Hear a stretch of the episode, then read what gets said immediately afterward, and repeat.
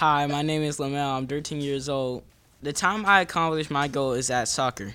King versus Allegheny, we went out over everyone's positions. I went as team captain. Then we got on the field. The ref blew the whistle. I kicked the ball back and rolled it to my teammate. As he sped off, I started dashing. We came near the goal. My teammate passed me the ball. I made the first goal. Then we ran back to our positions. 1 to 0. The ref blows the whistle. Then we had to make a wall so nobody can make a goal. Then that's when one of Allegheny soccer player hit me in the stomach, but I took it like a man and got back up and ran back to our positions.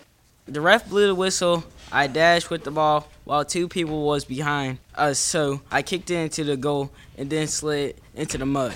But got back up. The goalie on the other team kicked the ball into the air. I jumped up in the air, bumped it, kicked it to my teammate Brian Burks. He was wide open, made the goal, and you know the rest. We won. It made me feel good that we won. We won ten times in a row, by the way.